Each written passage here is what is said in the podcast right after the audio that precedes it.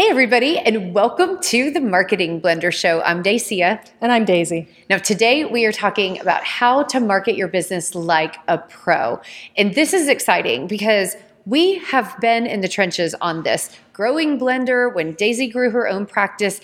And because of what we learned, and because of what we learned helping bigger clients, Daisy now even leads a program specifically targeted to help small business. So I'm thrilled we're talking about this. Me too. I've been working with small businesses for 15 years, and the thing that I enjoy most about helping them nail their marketing is that it makes such an immediate impact. Now, I think this is also ironic too. And so I'm going to start straight for the jugular. Is there a difference marketing small business than marketing larger, like mid market businesses? The level of resources that are available is definitely different, but there's not a whole lot of difference other than that. When it comes to best practices, the do's and the don'ts, and the things that are going to move you forward the fastest, there's not as much difference as people think. I love that. And you guys, I want you to really hear Daisy on this. You do not get to abdicate responsibility for professionalism. There are certain things that larger companies with larger resources do that you should be mimicking, and you cannot simply blame a lack of budget on not doing things well and communicating your excellence effectively. So, Daisy, where do we dive in on this one? I'd like to start by talking about some of the misconceptions that small businesses often have. And that, you know, are things like, well, we don't have a, a budget, so therefore we can't plan. You can absolutely plan and look at how to allocate whatever money you do have based on that plan, but a lack of a big budget is not an excuse for a lack of planning and prioritization of marketing goals and activities. So true. And I see frequently people don't accurately name their full set of resources. They do have time. They do have attention to spend. And I get it. We are all busy and growing a small business has a lot of tasks that you have to maneuver. However, you should be allocating those around priorities and planning appropriately. So it's money, time, and attention. And a lot of times, there's creativity, there's passion, there's so many other things, and you need to be sure that they are being funneled into the right place. And that is exactly right. It's about planning to make sure that you're doing that. One thing that small businesses should take heart from is knowing that a lot of big businesses are not any better at prioritizing their marketing and creating a great plan than you are. So, this is stuff that we work with big businesses on all the time because it's hard to do well, but with the right guidance and with the right best practices and frameworks in place, it is possible to nail your marketing plan and create something that you can execute on whatever resources you have on hand. Absolutely. And I think that brings us straight into the next one. And you can't chase squirrels. You cannot get ROI if you're like, oh, what about this thing? What about this thing? Oh, maybe this tactic. Oh, I heard about this new blah, blah, blah, blah, blah, blah, blah. Like that is not how progress comes. And I know it's not sexy, but the one thing that absolutely drives return on investment, drives new business, helps you get new customers is consistent application on the most important thing. So it does go back to planning, but then what we're really talking about is about the discipline to stay focused on what what matters most and just keep going the distance. So no chasing squirrels, you guys. It's very tempting to label flailing as pivoting and we all like to be flexible in our marketing. It's definitely important to do that especially with the pace of change that we're all facing. But the fundamentals of how you approach a market and how you engage motivate and persuade a target audience doesn't actually change month to month. There are things that are always going to be the same. So making sure that if you're pivoting, it's not just based on, oh, somebody sent you an email about what another company is doing. Oh, my competitor is running a campaign and now I'm afraid about what's going to happen if I don't do the same thing they're doing. Those are not decision making criteria. You need to make sure that if you're changing something, you're changing on purpose based on data and based on market insight that will actually have an impact towards your revenue goals. You are so right. I almost never, no matter what size of company, never see external factors like market trends or this, that, or the other competitive factors that change a message on a dime. and, and then where that change drives results. Never happens because you're exactly right. What people are really buying, the motivation that's really behind their message, stays consistency. It just stays consistent. So that recency effect of, oh, this last email, we need to totally blow up everything that we're saying about our product and focus on this super inappropriate. And that is absolutely critical to just have so much integrity around your message to go the distance. It's fine to add nuance and improve the message, but to just go in a totally different direction, no, that is that is not going to work. Testing is definitely incremental and it's iterative. It's not recreate the whole thing every single time you do something new. Because if you're changing everything, you will be able to test nothing. Absolutely. Absolutely. So, all right. Now you were talking about testing. And so then that leads us to for small businesses, is there a consistent standard on what they should be tracking and how should they be tracking? Like, what does this look like? Because I know for a lot of people, it can feel overwhelming, like looking at data when they really just want revenue. This ad is brought to you by the Marketing Blender Lab. Marketing is hard for everyone, but small businesses are stuck with small budgets, not enough time, and too many options. SEO, social, paid ads, email marketing, live events. How do you choose where to focus?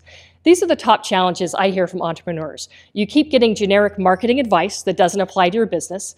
You've watched tutorials and tried a bunch of tactics that didn't work. You still don't have clarity on what you should focus on to get results. You don't have enough time to get marketing done. And maybe you've worked with freelancers or agencies that have let you down. You can get expert advice and start making real progress. The Marketing Blender Lab gives you an affordable way to work with an experienced chief marketing officer and finally get a handle on your marketing. We help you figure out how to reach your target audience and get more customers, what to focus on so you stop wasting time and money, and how to delegate effectively so you don't have to do it all yourself. Join me in the lab and let's figure out how to grow your revenue faster. It can, but it's important to remember that any portion of marketing that you're not tracking, you shouldn't be doing because there's no way to tell if it's working or not. So if you are doing three different tactics, you should be tracking those. If you're doing 20 different tactics, you need to be tracking all 20. And again, understanding that the metrics are going to be tracked over different time periods based on what it is that you're looking at.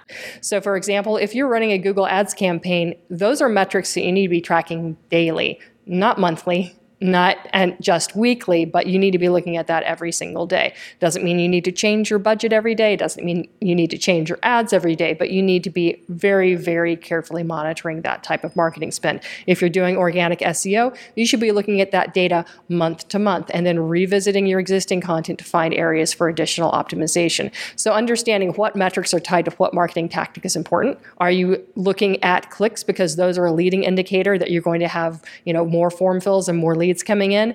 Or are you just looking at impressions because that's going to tell you what kind of reach you have for your brand and how much you're spending on priming your market to buy from you when you do start hitting them with those lead gen campaigns? And Daisy brings up such a good point about tracking. Don't overcomplicate this. Make sure that you know what has to be true so that you can then fill your sales pipeline and close deals and track those things. So if it is about how many people know you exist, then you track impressions. But if really for your business, if it's more about how many emails you have and how many people you're consistently communicating with, or if it's about how many presentations you gave, or how many proposals you wrote, or how many discovery sessions, fill in the blank specific to your business. But typically, we are seeing five, six absolutely critical things that you have to be tracking. And you need to be making sure that that focus that we were talking about earlier is distilling down into the same focus on the right numbers. I'd agree with that. One other thing that I'd like to bring up is that if you want to market like a pro, you can't be afraid of your competition. This ad is brought to you by the Marketing Blender. As you guys know, I'm a fractional CMO, and actually at the Marketing Blender, there's a whole team of us For a fraction of the cost of a full time executive, you can hire a chief marketing officer to write your marketing plan, to clean up your messaging and your positioning, and to drive sustainable results. We oversee multiple partners, we help mentor team members, and most importantly, we build a marketing machine that will drive results for your company for years to come. If you're curious about what this looks like, and some of our engagements go from a couple months to a couple years, check out themarketingblender.com.